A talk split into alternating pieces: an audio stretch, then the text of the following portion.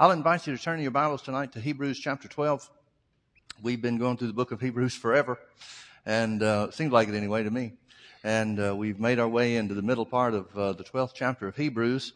We have uh, discussed a lot of different things. Uh, um, it would probably do us well to go back and recap just a little bit without uh, taking too much time away from the progress we want, want, to make tonight.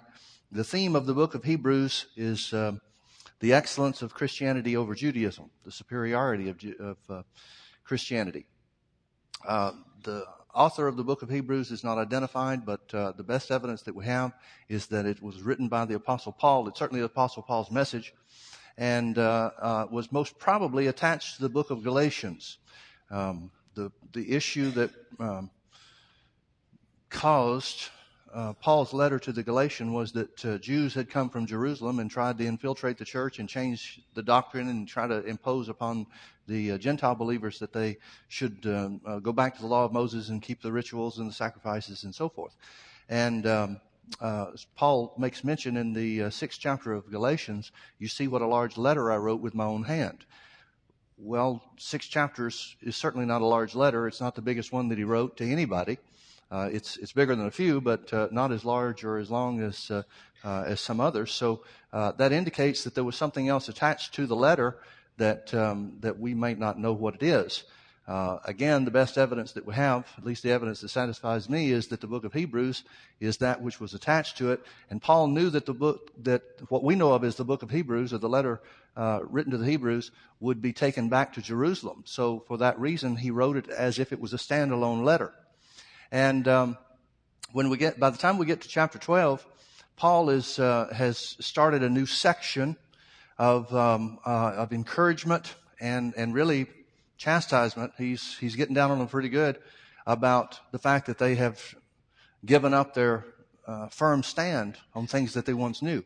I mean, uh, Hebrews chapter 10, verse 32, Paul said, uh, call to remembrance the former days in other words, he's saying when you guys were first saved, what we have record of in the book of Acts, the early days in Jerusalem in the book of Acts, when you guys first got saved, man, you hung tough. You weren't uh, you weren't concerned about persecution. You you endured that and and uh, and and stayed strong and stayed true. What happened to you? He goes on in, in verse 38 of Acts of uh, Hebrews chapter 10. he says, "Now the just shall live by faith, but if any man draw back, my soul shall have no pleasure in him."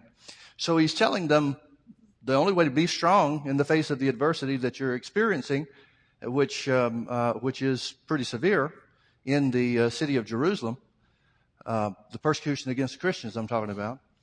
The only way to do that is to, to live by faith. So chapter 11 is all examples of people from every time period in the Old Testament about uh, the different dispensations in the Old Testament about people that lived by faith in each and every dispensation. So in, by the time he gets to chapter 12, he's saying, use these people's example. You know about these people. They're part of your history. Use these examples as an inspiration for you to be strong in faith. Pick yourself up. Get back in the race. Then he talks about the chastisement of the Lord, not, not despising the chastisement or the discipline of the Lord. And, um, and Paul understands that they should know how God disciplines. He talks about in chapter 12 and verse 9 about uh, fathers of the flesh who discipline in the flesh and contrast that with God who is the father of spirits. Well, if fathers of our flesh discipline us in the flesh, then how does the father of spirits discipline us? In our flesh? Through circumstance, through tragedy, through sickness and disease and stuff like that? No, he disciplines us through his spirit, through our spirits. Well, how does he do that? Jesus said, the words that I speak unto you, they're spirit and they're life. There's only one way God disciplines his people under the new covenant, and that is by the word of God. Discipline is intended to get us back on track so that we get off the devil's territory and back under the blessings of God. Now, having said that, he then picks up in uh, chapter 12 in verse, uh, what is it, verse 12? He concludes by saying, Wherefore lift up the hands which hang down and the feeble knees. In other words, he said, when you guys first got saved, you guys were living a life of praise and you praised God through the adversity. Get your hands back up and praise God again.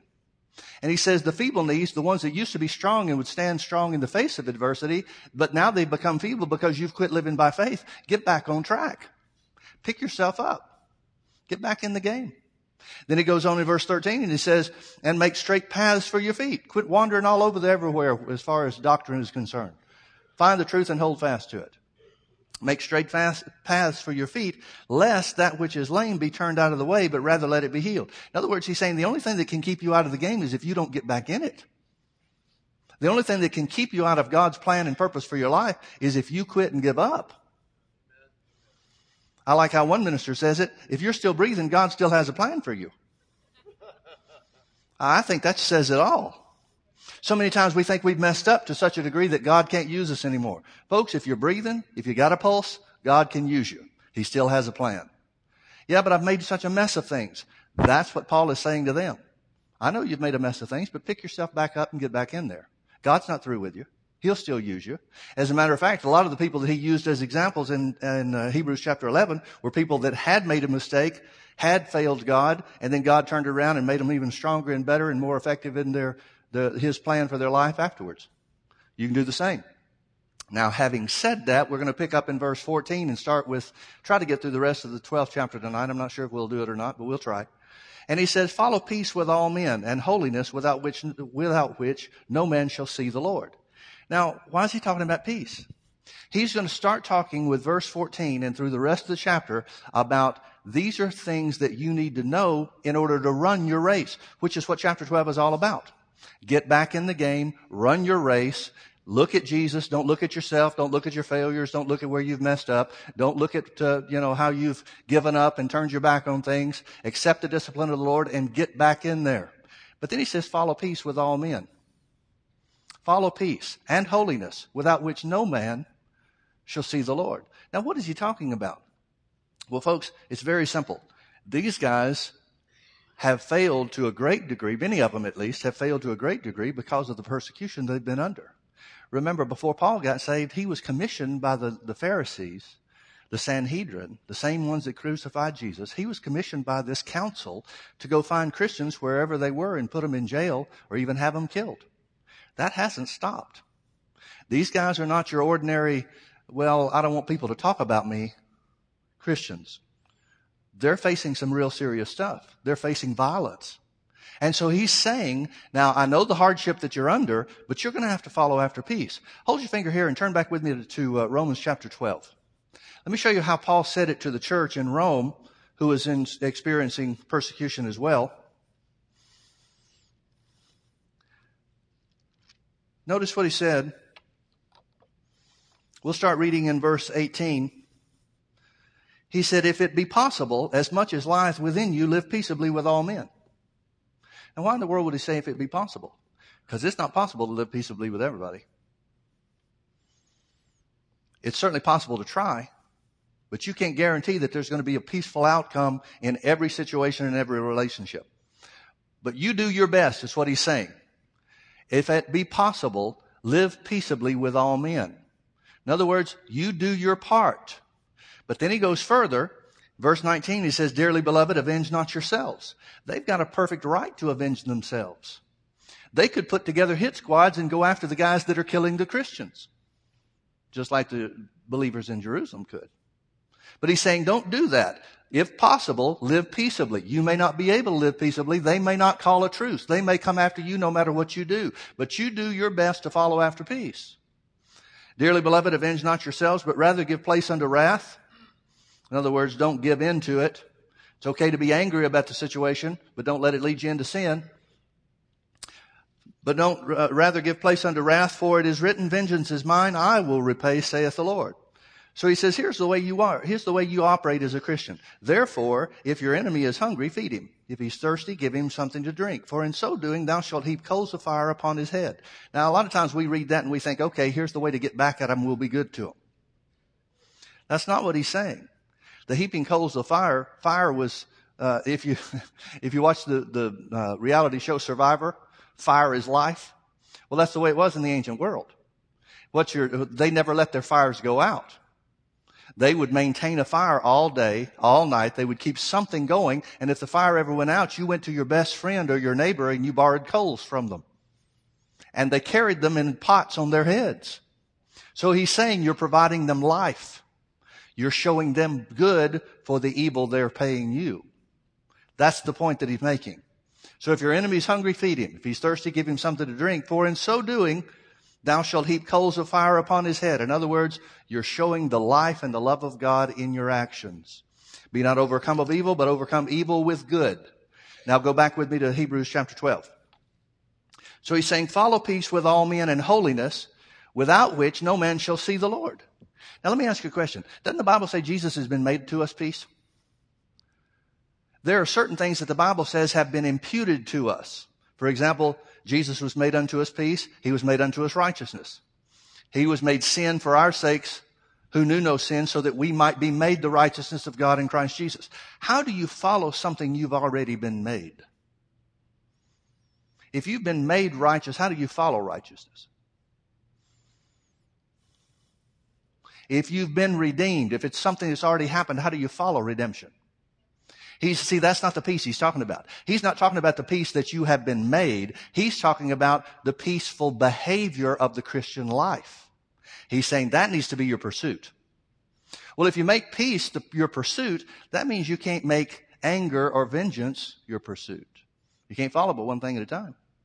And especially peace and anger go different directions. So he's saying follow after peace. And he says follow after holiness. Now the Bible says we've been made holy by the blood of Jesus. How do you follow after holiness? How do you follow after something you've been made? How do you make the pursuit of something? How do you pursue something you've already got? See, that's not what he's talking about peace. That's not what he's talking about holiness. He's talking about behavior. He's talking about a lifestyle. He's saying live a life of peace because you've been made, you've been brought together in peace with God through Jesus. He's saying live a holy lifestyle because you've been made holy by the blood of Jesus. And he says, if you don't do that, Anybody that won't do that, anybody that won't follow peace and won't follow holiness, they're not going to see God. Now, what does that mean? Well, if he was talking about the holiness that we've been made, or the peace that we've been made by the sacrifice of Jesus, we could conclude that he's saying nobody will get to heaven unless they follow after peace and holiness. But that's not the peace and holiness he's talking about. He's talking about if you want to see God here on the earth, you want to see Jesus show up in your life, you want to see the blessings of God in your life, these are going to be elements that you're going to have to incorporate in your Christian behavior. Peace and holiness, even when people are trying to kill you.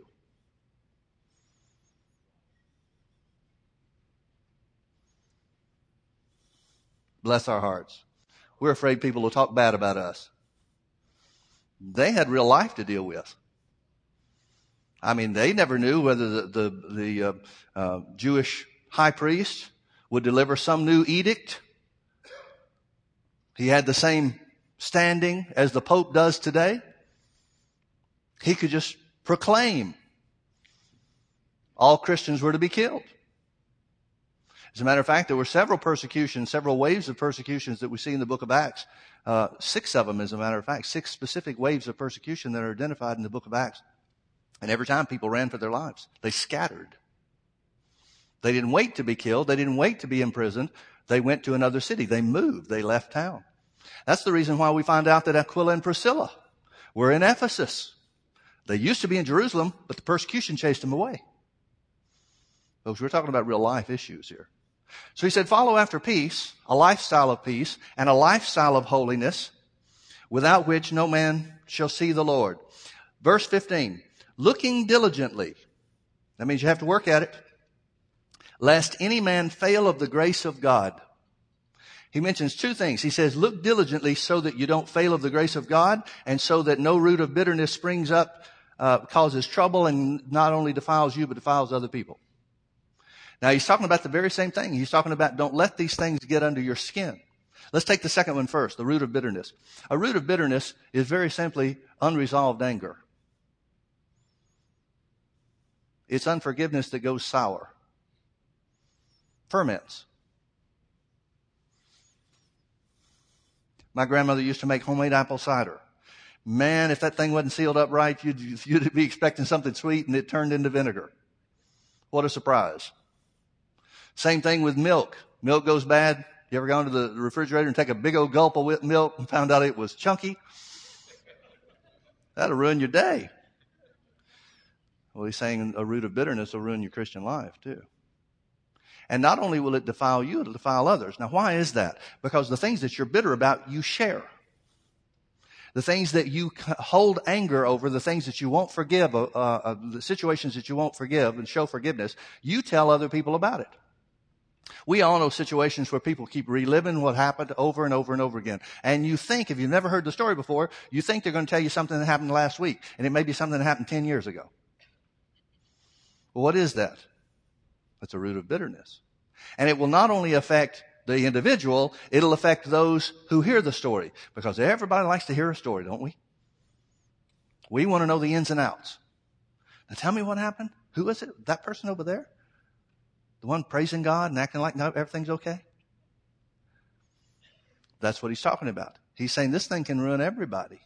So look diligently to operate in peace and holiness so that these things don't happen. Now let's go back to the first one now. Lest any man fail of the grace of God. Notice it didn't say the grace of God will fail you. God's grace never fails you, but you can certainly fail of the grace of God. In other words, there are a lot of things that the Bible tells us Jesus accomplished for us that you don't have to, you don't necessarily have to take advantage of. When you're born again, the Bible says you're redeemed from the curse of the law. Well, what is the curse of the law? It says you're redeemed from spiritual death. It says you're redeemed from sickness and it says you're redeemed from poverty. But a lot of people just stop with the spiritual death part. And as a matter of fact, they don't even take that in its entirety. They just say that's forgiveness of sins. Well, being redeemed from spiritual death is a lot more than forgiveness of sins. Being redeemed from spiritual death is what gives you authority over the devil, but not a lot of the church accepts that as truth. So what are they doing? They're failing of the grace of God. The grace of God or the finished work of Jesus has provided these things for them, but they don't take advantage of them. Why? Because they don't live according to the instructions of the word. Paul is saying, if you don't live according to the instructions I'm giving you, and remember, he's just told them, don't despise this discipline that I'm giving you by the Holy Ghost. Accept the discipline and straighten things out. Because if you don't, part of the discipline is follow after peace and holiness. If you want to see the goodness and the blessings of God in your life. Because if you don't, then you're going to fail of the grace of God. You're going to leave things that Jesus purchased for you unreceived. You're going to leave them at the will call counter without ever taking advantage of them. He's saying, and if you go further in this persecution and don't handle it according to peace and holiness, then that bitterness can spring up and destroy a lot of people, not just you. Now he's going to change, change directions just a little bit with verse 16 he's going to say, he says, lest there be any fornicator or profane person as Esau, who for one morsel of meat sold his birthright. For you know how that afterward, when he, Esau, would have inherited the blessing, he was rejected, for he found no place of repentance, though he sought it carefully with tears. Now what's he talking about? He's saying, don't be an Esau. Now, you can't find Paul talking about Esau to anybody else in the Gentile world, but he talks about him to the Jews. Now why is that? The worst thing you can tell a Jew is they're like Esau. Because Esau is the black sheep of the Jewish history. You remember the story? How that uh, Abraham had Isaac, the child of promise, and Isaac, uh, through his wife, had twins.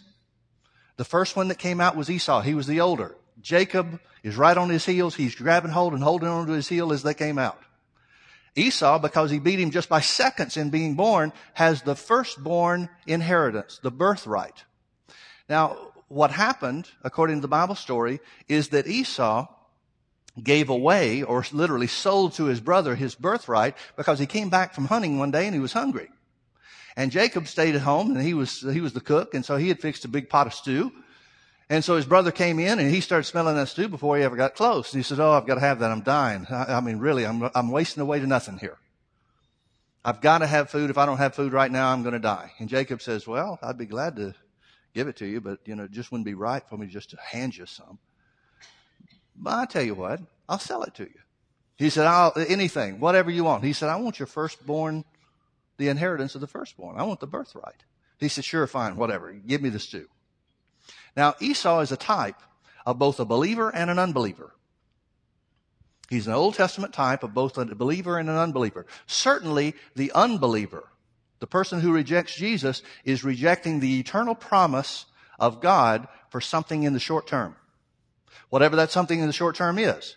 Whatever it is that keeps the unbeliever from accepting Jesus. Their lifestyle, they don't want to give up this, they don't want to give up their friends, what will their family think about them? Whatever their excuse is, they've chosen something temporary, something temporal, something for the moment over an eternal promise. That's what Esau did. Now, um, let me, it's going to take a minute for me to explain this because it's really important that you see this part of it. We look at Jacob and Esau and we think Esau's the bad guy. He wasn't. Jacob was the chiseler. Jacob was the guy that would borrow your tools. If he was your next door neighbor, he'd borrow your tools and then you'd find them for sale at a garage sale. He would cheat you. He would steal from you. He would do anything. He was always looking for an angle. But the Bible says even before they were born, God said, Esau have I hated and Jacob have I loved. Why did God love the chiseler? Why does God love the thief? That doesn't make sense to us, does it? Why in the world would God pick Jacob, who was the lousy guy, over Esau? Esau was like the captain of the football team. He was the good guy. He was the guy that was out there in the field taking care of things that need to be done. He was the man's man. Jacob's the guy in there behind his mom learning to cook. We look at Jacob and we think, oh man, what a weasel. We look at Esau and we say, what a guy. Yeah, he's everything you'd want your son to be. But there's one difference and that one difference is everything. And that is Jacob, as lousy as a human being as he was, as far as his behavior was concerned, he cared about the promise that God made to his grandfather Abraham.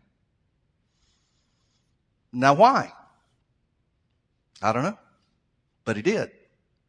Was it because of what he heard from his dad? Maybe he heard something from his father Isaac that Esau didn't hear? Well, that wouldn't make sense. It would make more sense that Esau would have heard things that Jacob didn't hear.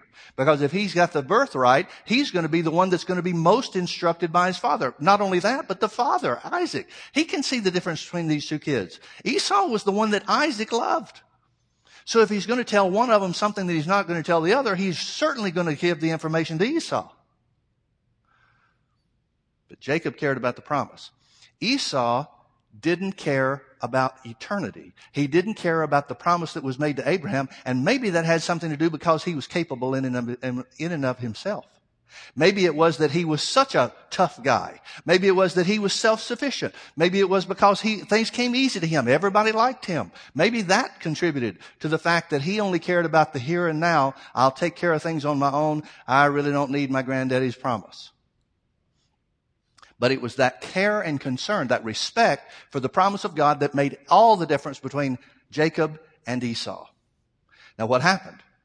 After Esau sold the birthright and got his belly full, instantly he wanted to go back on the promise. He wanted to renege on the, on what he had offered Jacob. He wanted that birthright back and Jacob wouldn't do it. Jacob wouldn't do it. He cared about it. He wanted it. And so Esau wanted to kill him. Wanted to do away with him. When the time came for his father to bless them, and that was a supernatural thing too, you remember Jacob deceived his father by putting on animal hair and skins and stuff like that and tried to make himself smell like Esau because his father's eyesight had gone bad by then. And so he deceived his, with the help of his mother, he deceived his father. And so his father gave the blessing of the firstborn to Jacob, even though he didn't, didn't earn it by birth. When Esau finally comes back in a little bit later, he's prepared this great feast for his father. He's gone out and he's killed a deer or deer or whatever it was, and he's prepared it just so perfectly, and he brings it into his father, made it just the way his father likes, and his dad says, what are you doing here? You were just here. He says, I've been out in the field. What are you talking about? I just got back from hunting. And, his, and Isaac says, oh no, your brother deceived me. Here's Esau one more time, that lousy so and so. But the promise had been made. The blessing had been given. And nothing Esau could do to, could, would take it back. Now folks, we've talked about to a, a little degree, not, not in great detail, but we've talked a little about how God supersedes the, the firstborn birthright in other situations. For example, the, the birthright contained three things. It contained the rulership of the family. That's what was passed on to the firstborn. It contained the priesthood position of the family. That was passed on to the firstborn. And then the third thing was, um, what did I say? Uh, rulership, priesthood, and the third thing is the double portion. The double portion inheritance. Well, Reuben was the firstborn of Jacob's, but he didn't get the firstborn birth. Uh, the, he didn't get the birthright. He didn't get the blessing. Je, uh, Joseph did. Joseph became the ruler of the family. Joseph became the one that stood as priest to the family. And Joseph got the double portion blessing in that both of his sons became one, become, became heads of tribes, of the tribes of Israel. So Joseph got a double portion because his two sons took his one portion. You see, understand what I mean by that? So God supersedes that. It's not always the firstborn that got it.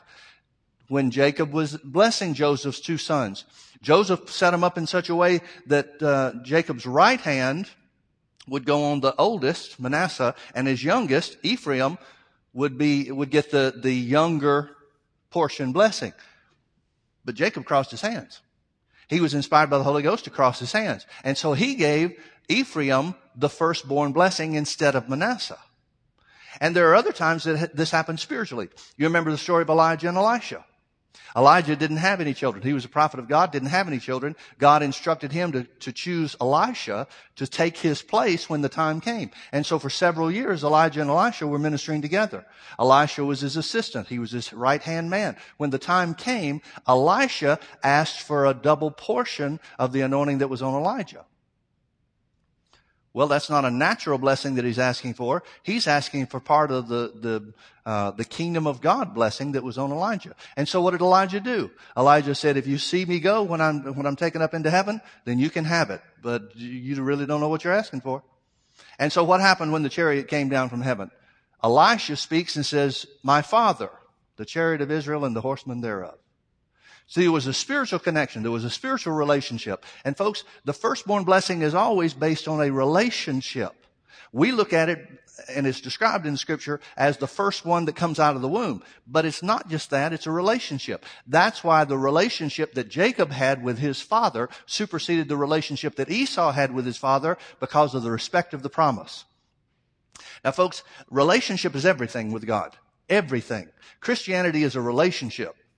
There is no other religion on the face of the earth. There is no other philosophy on the face of the earth that offers you a relationship. Everything else is rules. Everything else is do this and, th- and then you'll get that or some promise will come to pass or paradise or 72 virgins or whatever, you know? Whatever goofy thing some other religions come up with. Christianity is the only thing that involves a relationship. It's the only thing. Everything else tries to mimic it as far as the blessings are concerned or the results thereof the results of obedience. But Christianity is the only thing that comes as a result of relationship. Now, you can find a lot of people that have moral standing, maybe even greater moral standing than some Christians that we see living their lives. Mormons are a good example of this. You're not going to find more moral people than Mormons, but they have no relationship with God. Jesus is not a big thing to them because they're living moral lives. And because they are living moral lives and their actions of morality and the way that they live their lives brings a natural success to them. So what do they need Jesus for? See, they don't know anything about a relationship with God. They're not trying to gain a relationship with God. They're trying to gain access into a greater level of heaven through their own works. So they don't need Jesus. But folks, I gotta tell you, there's a lot of Mormons I'd rather be friends with than some Christians because of the way they live their lives. And we judge things like that. We look at people by their outward appearance and the way that they live and we think, oh, they're good people. Well, they may be good people from the way that they're living, but they may be on their way to hell because of it. Other religions have other codes, not necessarily a moral code. Islam has an extreme code of conduct. I, I, you may have seen uh, just uh, what was it yesterday or the day before when the Iranian president went to uh, Hugo Chavez's funeral, and now he's in hot water because he was comforting the the widow, and he made contact with her. She put her head on his shoulder or something like that. Well, that's forbidden under the Islamic law. Well, it's not a moral code of conduct they have, but it's a very strict code of conduct, and and they think Muslims think that because of their strict code of conduct and their following of the Quran, following the rules and the regulations and so forth, that that's going to bring them some special place in paradise. Well, good luck with that. Because the only thing to get you into heaven is a relationship with Jesus. Whether they think so or not. And so we see all kinds of different religions, all kinds of different philosophies that are based on codes of conduct, in some cases moral codes of conduct, but if it's not based on a relationship, there's nothing there. Now, the reason I went into that detail is because I want you to understand something.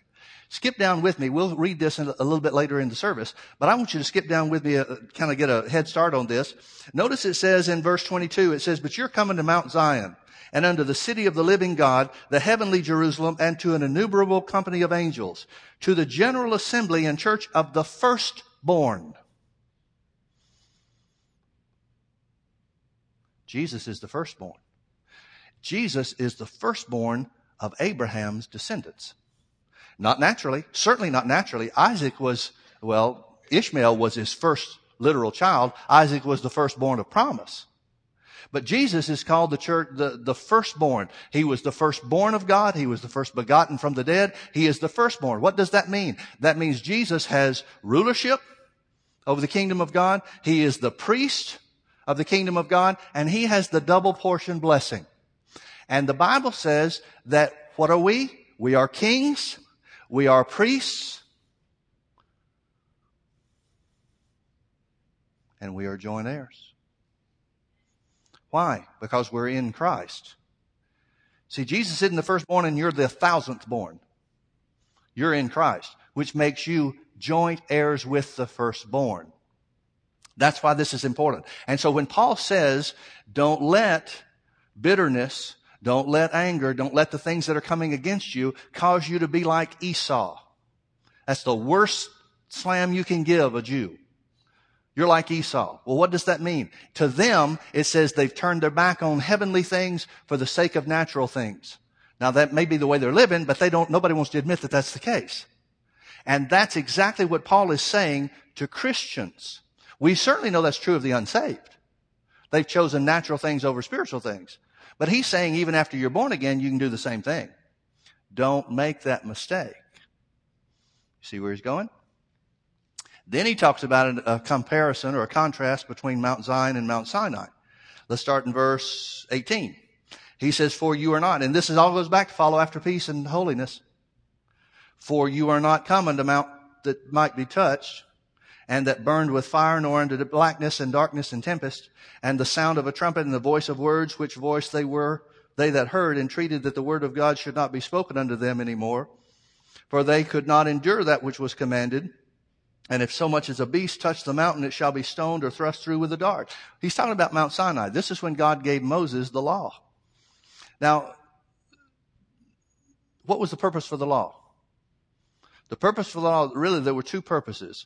Uh, well, let me say it this way. What was the purpose of the commandment? Uh, I'm sorry. What was the purpose of the old covenant with its laws and sacrifices? The old covenant was made up of two things, laws and sacrifices. The laws had one purpose, and that was to show you you were a sinner. God gave, you a, gave them a set of rules. He said to the children of Israel, can you follow my commandments? They said, yeah, no problem. He said, okay, here's 10. They couldn't keep 10. There were 630 in all, but they couldn't keep 10. And so the law was for one purpose, and that was to show you that you were a sinner. You couldn't do it on your own. That's the whole purpose and the whole reason for the law. Anybody that thought they were going to earn their way into God's favor by keeping the law found out it was impossible. And so what the Jews did then and even now, but certainly in Paul's day when he was writing this, is they continued to try to keep the law, try to keep the law, try to keep the law, try to keep the law. It's like the, the, the further they tried to get themselves out of their debt with God, the deeper they dug themselves in the hole. The more they tried, the further away from God they got.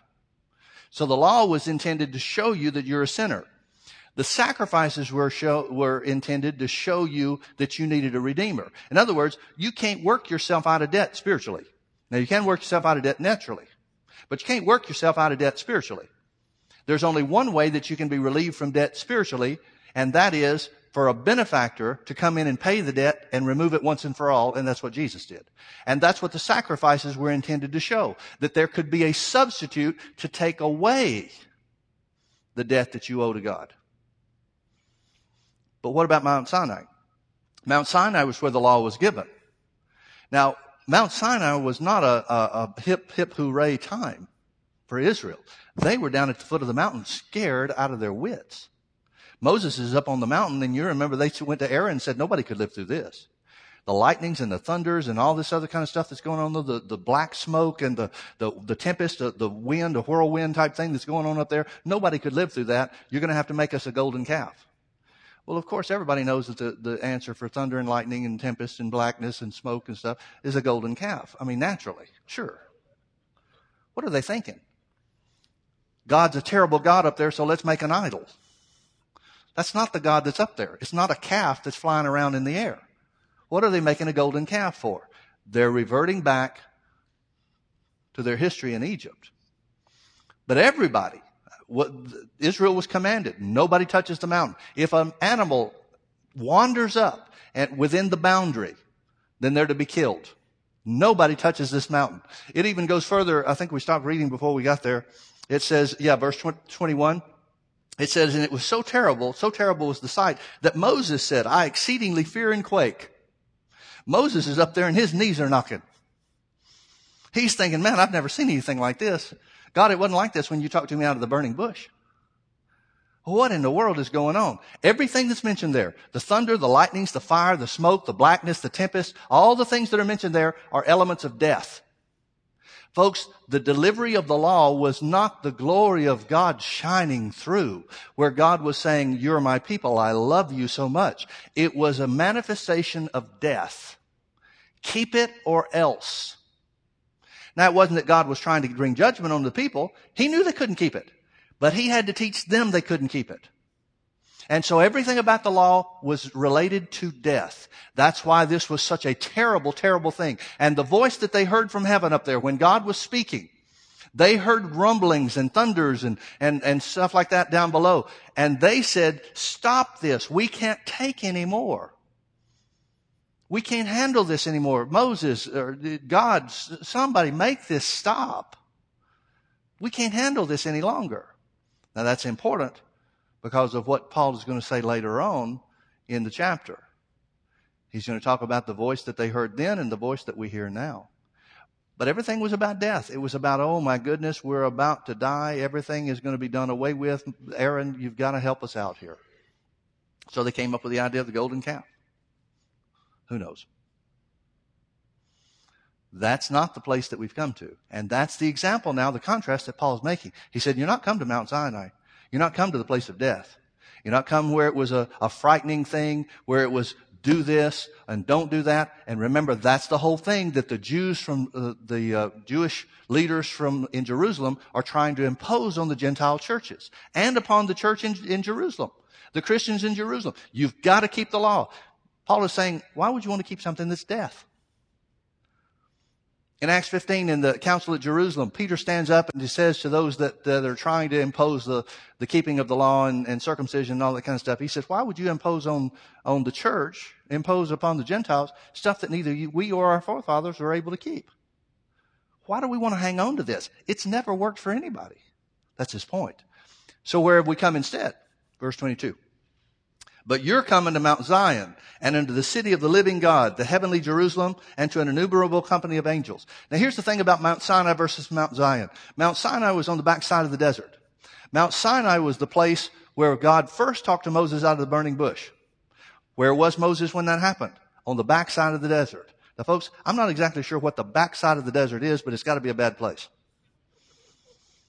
Backside of the desert indicates that it's the worst possible place in the desert, I guess. What else could it mean? So it's a, ba- it's a bad place. It's a place where nobody else lives. Moses is out there tending sheep in the backside of the desert. Gee, I bet that was fun and prosperous. Must be a lot of stuff for the sheep to eat in the backside of the desert, don't you think? So when the time comes, God leads them back to Mount Sinai where he delivers this death. Now Moses, he's used to being in the presence of God. He was in the presence of God when he was on Mount Sinai the first time when God spoke to him out of the burning bush. Moses was afraid and God said, take your shoes off. This is holy ground. Well, why is it holy ground? Because it's a place where God talked to his people. But it's outside of any city. It's outside of any territory that God wanted his people to dwell in. Mount Sinai is in Turkey. They found it the country of Turkey won't let anybody in there, but there have been videos and things like that have been smuggled out. You can see where the uh, Google Earth will show you that this mountain has been burned in such a way that it's, it's different from any of the other terrain there. There's a ring, a, a, a border, a stone border around the bottom that they use to keep out anybody from getting up on the mountain. Just like the Bible says that they did. It's there. You can see it.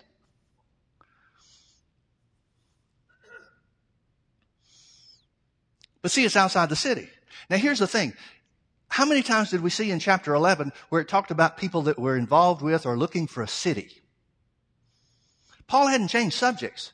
The cities that he was talking about in Hebrews chapter 11 is the city he's talking about in Hebrews chapter 12. Moses said was uh, it was said that Moses was determined to be a child of the city. It says that he was a proper child in the King James, but it literally means a child of the city. In other words, there was a divine something about him. There was something that his parents saw in him that they recognized this guy's got a divine destiny. Abraham looked for a city whose builder and maker was God. Well, what city is he looking for? He certainly didn't find any natural city like that because he never settled down. He lived in tents all of his life. Over and over and over again, it talks about people that were looking for a city. Well, what city is that? It's the heavenly city. Mount Sinai was outside of any city limits. Jesus was crucified outside the city. He was crucified on Golgotha. Why? Because it's outside the city. But you're come unto Mount Zion. Now, what is Mount Zion? Mount Zion is the place where Abraham offered Isaac as a sacrifice and God stopped him. Now, do you remember what Abraham said about this experience? When Isaac, they were going up on the mountain and Isaac said, Dad, we got everything we need except the lamb. We don't have a sacrifice. What are we going to do about a sacrifice? What are we killing?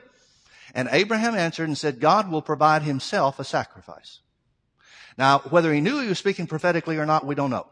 But certainly he was speaking prophetically that God will provide himself, meaning Jesus, who is part of the Godhead, as the sacrifice for mankind. Whether he knew that, I don't know. Sure makes for good reading though, doesn't it? But he's literally saying God will provide himself a sacrifice. The, the, the place that we know of as Mount Zion is the Temple Mount in Jerusalem. Now that's where they built the temple. They did not build a temple somewhere and then the Spirit of God or the, the presence of God moved in. They built the temple where the presence of God was. When David became king of Israel, he settled in Jerusalem and built the original walls around the city. The original walls around the city, you can look at it today. There's an inner wall and an outer wall. It's the, the inner wall is around the old city. What's known as the old city. The old city contains the Temple Mount and a couple of surrounding streets. And that's all there was to the city of Jerusalem when David was king. But it encompassed the Temple Mount. Why? Because that's the place where the presence of God was. That's where David wanted the city to include. He wanted a city where God dwelt. Now Jerusalem, old city of Jerusalem, was a type of the heaven, heavenly city of Jerusalem that we know of now. And I'll show you. I'll prove that to you as well. You're not come unto Mount uh, Sinai. You're coming to Mount Zion. Hold your finger here and turn back with me to Galatians chapter 4. Remember I talked to you about Esau and, and uh, Jacob a little bit ago?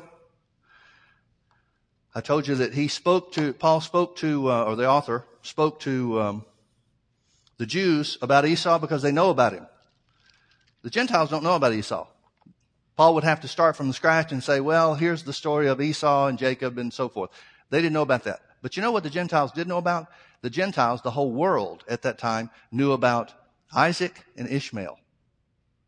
Everybody knew about that. By the way, let me ask you a question. Who are the children of Esau? Anybody know? Anybody know? I guarantee you anybody that does know is either a real studious person where it comes to the Bible or they just happen to hear somebody that is a real studious person to the Bible. Because the point is, we know of Abraham, Isaac, and Jacob. It was supposed to be, or it could have been, as far as birthright was concerned, Abraham, Isaac, and Esau. Genesis chapter 36 says Esau is the father of the Edomites. You know who the Edomites are? They're prophesied against by Isaiah, Jeremiah, and Malachi that they would be wiped out. They refused to let Israel come through their land when they came out of Egypt in the Exodus. Even though they were kin, even though they were cousins, they refused them passage. And God said, don't destroy them, I'll take care of them later. God prophesied three different times that the Edomites, Esau's descendants, would be wiped out. Their land would be a wasteland and never be built on again. Not really a good end to the story. Why? It all went back to Esau's lack of respect for the heavenly promise. Everybody, however, didn't know about that. The Jews did, but not everybody else. Just like I don't know anything about British heritage. I know a little bit about American history and American heritage. But you know about what you've been taught. You know about your own people. But you don't know anything about anybody else. So Paul's not going to talk to the Gentiles about Jewish history. But everybody knows about Isaac and Ishmael because Ishmael was the father of the Arabs. And the Arabs were a big deal even in that day. The Arabs versus the Jews were in conflict even in those days. So Paul is going to use, when he's talking to the Gentiles, Galatians, the other part of the letter that's attached, he's going to talk to them about something that they can relate to. And notice the example that he gives. Galatians chapter 4, let's start reading in verse uh, 22. It says, For it is written, well, back to verse 21. Tell me, you that desire to be under the law, do you not hear the law? For it is written that Abraham had two sons, the one by a bondmaid, the other by a free woman.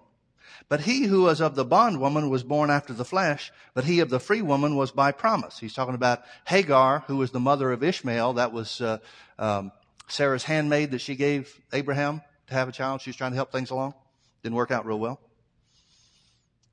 But Isaac was the child of promise. Which things, verse 24, which things uh, Isaac and uh, uh, Ishmael are an allegory or an illustration? For these are the two covenants.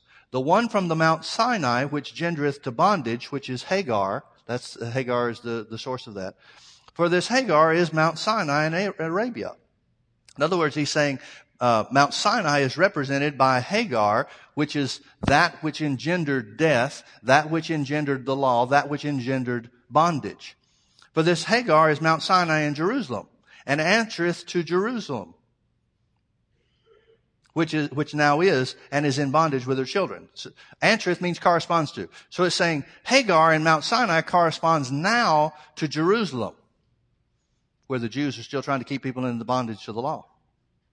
Now folks, that's really contrary to what most Christians think. Most Christians have the idea that Jerusalem is the heavenly place. It's not. It's a place of death. You look at politically and, and historically and what's happened in Jerusalem. Now don't get me wrong, I love Israel, I love Jerusalem. But there ain't, there's nothing there to see. Well, the trip we made to, to uh, the last trip we made has been a number of years ago now. We went to Egypt, we went to Jordan, and we went to Israel. We went to Egypt first, and man, everything was about pyramids and tombs and everything, and everything is so big, and it's like, wow. And the first timers, people had never been to Israel before, they went around Egypt and they said, oh man, if this is this good, Israel is going to be great. Then you get to Israel, and you find out it's about that big. And there's nothing there. The tour guide takes you around. He says, that valley is where David killed Goliath. Right over here is where uh, Sarah's buried. And uh, up there on the hill right there, that's where Jesus preached on the Mount of Beatitudes. And you can throw a rock and hit all three. I mean, there, there's no, there's no bigness to it. There's no, there's no outward show. And, and boy, when we first got to Israel, first day we were in Israel, I looked around that group, the whole group was just sitting there. Like, you gotta be kidding. Man, we really liked Egypt. Egypt was a lot of stuff to see. Well, folks, that's the whole point. Egypt is about the outward appearance, but everything's dedicated to death. The tombs are all about pharaohs that died. The Sphinx and the, the, the, the um, pyramids and all that kind of stuff. It's all about people that died. It's a monument to death. The nation of Israel, the nation of Egypt is a monument to death. It's sand and a monument to death. That's it. That's all that's there. Even the Nile River, the famous Nile River, the Rio Grande makes it look like a, uh, you know, the Rio Grande looks better than the Nile in most places. I mean, it's, it's, it's just a monument to death. But Israel, Israel is not something to see. Israel gets inside of you after a few days. After a few days, it's kind of like, boy, something's happening to me inside here. Because it's a place of promise. It's a place where God originally made promises to his people. But see, from the outside, we look at Jerusalem, we think, oh, Jerusalem, the holy city. Well, folks, look at what the holy city is. The holy city is a place of conflict. It's a place where Islam, it's not the, it's not the headquarters of Islam, but it's the place where Islam declares war on every other religion. That's what the Temple Mount is all about. That's what about these al mosques and whatever the names of them are and all that kind of stuff. It's all about declaring war and trying to dominate every other religion. And Judaism, boy, Judaism is in full force there. You see all these guys with the ringlets and the big hats and all this kind of stuff, and they're doing their nodding and all this stuff at the Wailing Wall. If you've never been there, it's a real eye-opening experience because you expect to go and say, okay, the Wailing Wall, we've heard so much about it, it's going to be a real holy place. There's really going to be a presence of God there. There's nothing there. There's no presence of God there. God's not in the Wailing Wall. The only presence of God there is, is whatever Christians go to the Wailing Wall, and that they take Him with Him. But see, we see it the other way around. We look at Jerusalem as being, oh, it's some holy place because it's the place where God is. It's not the place where God is, folks. He's not there. Except in the hearts of believers. And those are few and far between. So Paul says Jerusalem corresponds to Mount Sinai, not to Mount Zion. Not anymore. Well, then what corresponds to Mount Zion? Let's keep reading here. Uh, verse 25. For this Hagar is Mount Sinai in Arabia and answers or corresponds to Jerusalem, which now is. In other words, the present day Jerusalem that Paul is writing. And is in bondage with her children through Judaism, bondage to the law. But Jerusalem, which is above, is free and is the mother of us all. In other words, he's saying the city of God isn't on the earth now. The people of God are, but not the city of God. For it is written, Rejoice, thou barren that bearest not, break forth and cry, thou that travailest not, for the desolate has many more children than she which has a husband. He's talking about Christianity and the superiority of Christianity over Judaism. He's saying Christianity, the family of God, has people and children all over the world, not Judaism. Judaism is central, centralized in Israel, specifically Jerusalem. At least it was in their day.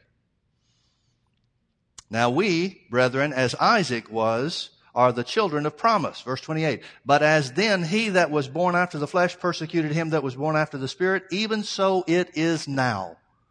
And that's exactly what was happening in their day.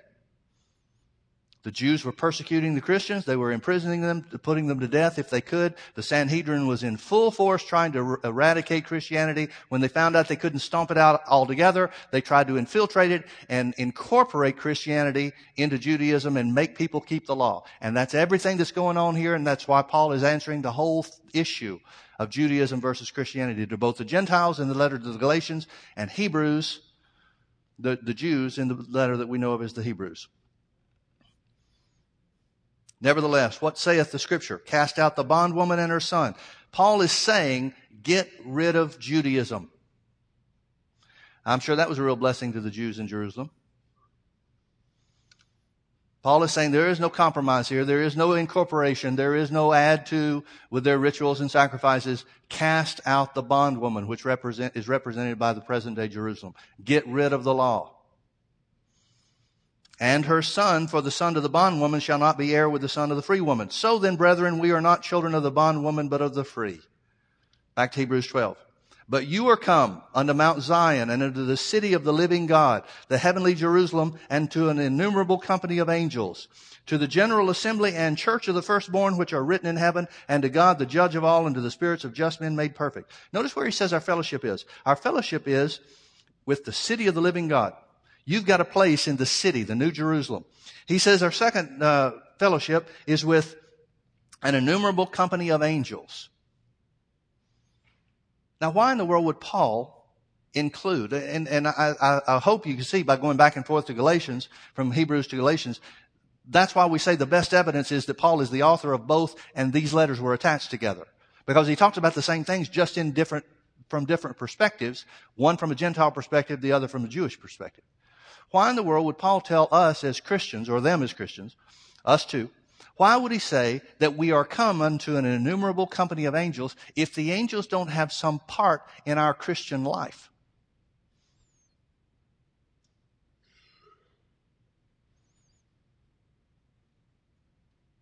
Folks, angels are supposed to be a lot more of a part of our Christian life than we give them place. What else are we come to? What else are we to have fellowship with? Verse 23, to the general assembly and, and means something else. To the general assembly and church of the firstborn. What does that mean? That means we have fellowship with the church of the Lord Jesus Christ as it is spread throughout the world, fellowship with other believers wherever they may be, but we also have fellowship with the general assembly. In other words, he's saying you're come to the local church and to the church at large. Now, folks, you can understand this is why Paul said in Hebrews chapter 10, knowing that these Christians are, are, facing persecution. That's why he says, don't forsake the assembling of yourselves together. We think of it in a, in a Western mindset, be faithful and go to church. These guys didn't have any choice. You get pulled away and out of fellowship with other people, you're not going to be strong enough to face the persecution that you're going to find this week. We take so much for granted when we read the Bible because we don't put it in context and realize the people that he's writing to. He's saying, look, I know people are trying to kill you. I know the Jews are devising plans to do, do you in. Don't forsake the assembling of yourselves together. Strengthen one another. Encourage one another in the things of God. Now, folks, the same principle applies, even though we don't live in a persecuted society. I think we'll see some of that change the more, the further and further we go and the closer we get to the end. But the same principle applies. If you're going to have strength for your week, you're going to need to be in church so that you can fellowship around the things of God and with other believers who can encourage you. Now, I'll be the first to admit the Western world has turned church into a social event instead of a spiritual event. And there's only one thing that can change that, and that's the presence of God. That's why we're looking for the glory of God in the last days. There's only one thing that's going to wake up the church, who is the Western world, at least, the Western church, which is by and large asleep, and that is the presence of God. It's the only thing that can do it. We've had outstanding preachers throughout the church history. If they couldn't wake people up, then it's going to take something more than preaching. It's going to take something more than right doctrine. Thank God for the privilege that we have to know right doctrine. But it's got to take more than that. It's going to take the presence of God. So he said, you're come to all these things and should have fellowship in all these ways. You're coming to the general assembly and church of the firstborn, which are written in heaven, and to God, the judge of all. Notice he calls him the judge. Notice he doesn't call him God, the blesser of all. God, the judge of all, and, of, and to the spirits of just men made perfect. The word perfect is the word complete. Doesn't mean without flaw, it means made complete in Christ. And to Jesus, the mediator of the new covenant, and to the blood of sprinkling that speaketh better things than that of Abel. Abel is big for the Jews because he was a righteous man and he was killed. He was the first martyr. He was killed for his faith in God. He's saying the blood of Jesus is better than anything you guys think about Abel and his blood being shed. Verse 25. See that you refuse not him that speaketh. Remember we read about Mount Sinai where the people covered their ears and they said, we can't take any more. Don't say anything else. Turn back with me to Hebrews chapter 1. Let me remind you how Paul started this letter. Verse 1, chapter 1. God who at sundry times means time periods at different time periods and diverse manners, different ways, spoke in time past unto the fathers by the prophets. But he has in these last days spoken to us by his son. That's what he's talking about in Hebrews chapter 12. He says, see that you refuse not him that speaketh. Don't be like those that covered their ears and said, we can't hear anymore what he's commanding us from Mount Sinai because you're not come to Mount Sinai. You're come to Mount Zion. And in Mount Zion, that's where Jesus speaks to us. For if they escape not who refused him that spake on earth, much more shall not we escape if we turn away from him that speaketh from heaven. Now, when he's talking about turning away, he's saying listening to Judaism and the law of Moses instead of Christianity and the gospel that he's preaching. Don't turn away whose voice then shook the earth. But now he has promised, saying, Yet once more I will shake not only the earth, but also heaven. That's uh, Haggai chapter 2 and verse 6. The next several verses, if you come to prayer school uh, ever, then you'll know that, that we quote Haggai chapter 2 verses 7 through 9 a lot, where it says, Yet a little while and I will shake all nations, and the desire of all nations shall come. Verse 6 talks about Jesus coming the first time. Verses 7 through 9 talk about him coming again when he says, I will shake the earth and the heavens, he said, I did that. Paul makes that point. Next verse, he says, and this word, in other words, where he said, yet once more, signifies the removing of those things that are shaken as of things that are made, that those things which cannot be shaken may remain. In other words, he's saying when he sent Jesus, he shook everything that could be shaken so that the things that could be shaken would pass away. What things passed away that he's talking about? The law of Moses. He's saying the reason he sent Jesus, the reason he raised Jesus from the dead, the reason he's dealing with us under a new covenant dispensation, which is different than anything they've experienced under the old covenant, was for one purpose, and that is to do away with everything else so that Jesus is the only thing standing. The only thing that's going to be left is that which cannot be shaken. Now he's going to tell us a little bit about what can't be shaken. He's going to define what that is. Verse 28. Wherefore we, receiving a kingdom which cannot be moved. The kingdom of God can't be shaken. The kingdom of the Jews certainly can and was. And as a result, as far as God was concerned, at least, passed away, was done away with. Wherefore we receiving a kingdom which cannot be shaken, let us have grace. That's a real bad translation. It says, let us not be shaken too. He's talking about things that can't be shaken. The kingdom of God can't be shaken, and those who are established in the truth of the word can't be shaken either. Let us have grace, or let us also be unmoved, whereby we may serve God acceptably with reverence and godly fear, for our God is a consuming fire. Now, who's he a consuming fire of? Who's he saying God's going to consume? Our God is a consuming fire. Everybody talks about that from the standpoint of judgment. What's God consuming?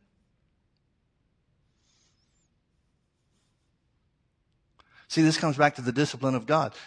You got people on both sides of the fence here. You got some people that say God never disciplines. You got other people saying everything that happens, whether it's good or bad, is God doing it.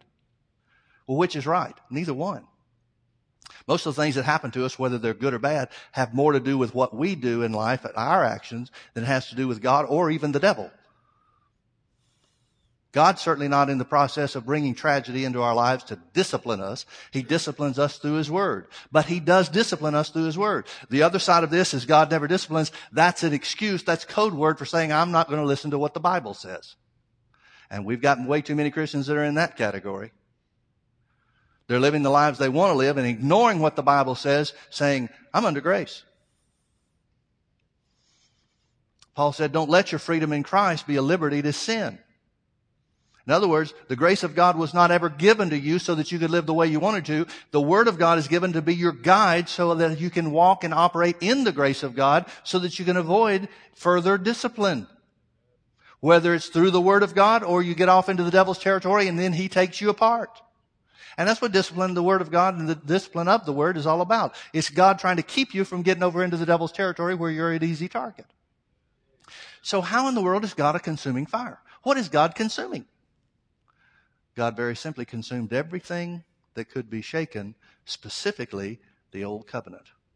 God wiped it out. It's not a problem anymore because, as far as God's concerned, it doesn't exist. That's the consuming fire. God, through the work of Jesus and the sacrifice of Jesus and the resurrection of Jesus, consumed everything from every dispensation from Adam until Jesus. And now all that's left is the voice of his Son you remember when Jesus was baptized by John in the Jordan River? The voice came from heaven saying, This is my beloved Son, hear him. Or who am I well pleased. On the Mount of Transfiguration, the voice came from heaven saying, This is my beloved Son, hear him. Because Peter wants to build tabernacles. Moses, Elijah, and Jesus are all standing there and they're all transfigured. And Moses says, Hey, let's build three tabernacles. What's he saying? He's saying, Let's make them equal. Moses represented the law, Elijah represented the prophets. Let's make these equal. Why? Because the law and the prophets were still in effect. That's why the voice came from heaven saying, this is my beloved son, hear him. Forget about the other guys, they're just messengers. It's Jesus and Jesus only. See the point? For our God is a consuming fire. God has consumed everything except the gospel of Jesus. So what are we looking to, to try to please God for? You know why 1 John 1 9 is in the Bible? Because of the grace of God. Because, number one, only the priest could go to God for forgiveness of sins. Only the priest.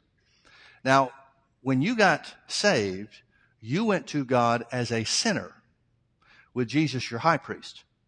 And you went to God imploring for your sins to be removed. But now that you're born again, you are a priest unto God yourself. So you go as a priest, not as a sinner, saying, Father, just like I couldn't do anything about my sins as a sinner, I now can't do anything about my sins in and of myself. But thank God the blood of Jesus covered me then, and the blood of Jesus covers me now.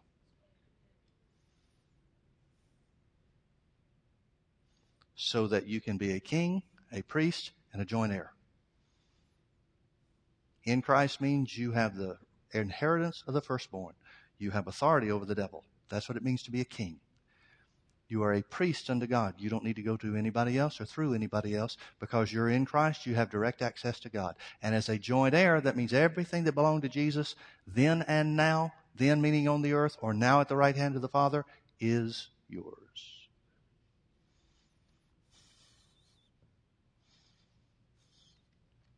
Well, I went a little bit longer than I wanted to, but at least we finished chapter 12. We've got one chapter left to go. I'm not sure if I can cover it all in one time, but uh, we'll give it a shot. Why don't we all stand? Folks, we've got a lot of things to be thankful for. Do you realize that if you were under the law, you'd have a calendar with days marked when you had to do this and when you had to do that and when the sacrifice was going to have to be made and all that other kind of stuff. Thank God you don't have to do any of that stuff. Thank God we can just freely say Father in heaven and go to Him. We don't have to have a high priest to go in the middle of the, the temple for us. We don't have to have anybody to, to, to operate on our behalf or as our representative. You can represent yourself because you are in Christ. Folks, it's important that you realize you're not just a child of God. You're really in Christ. In Christ means you're not a standalone child. It means you're in His only begotten Son. That means when He looks at you, He sees Jesus. He doesn't see another one of His children. He sees you in Christ. Over 65 times in the New Testament, it talks about how that we are in Christ. Paul coins the term in Christ. Why? Because you're not somebody that's just going to heaven. You're not somebody that's just a member of God's family. You are in Christ. Meaning God sees Jesus when he sees you. Because everything Jesus did, he did for you and me. We got a lot of things to be thankful for. Let's just lift our hands and worship him for just a moment. Father, we worship you and magnify your name. Lord Jesus, we thank you for your goodness and your mercy. We thank you that we have come to the church of the firstborn. And because we are in you, all that you have and all that you accomplished was on our, for our behalf. You've made us rulers, kings, and priests. We have authority over the devil. We have authority in our own lives. We can come directly to you, Father, in the name of Jesus. We don't have to be represented by anybody else. Jesus is our representative. Nothing keeps us out, not even our own wrongdoing. Because when you see us, you see your Son. Thank you, Father, that we're joint heirs with Christ. His inheritance is ours, accessed by faith. Lord, we worship you. We magnify your holy name. Forgive us, Lord, for trying to do it ourselves. Forgive us for trying to gain something that we already have.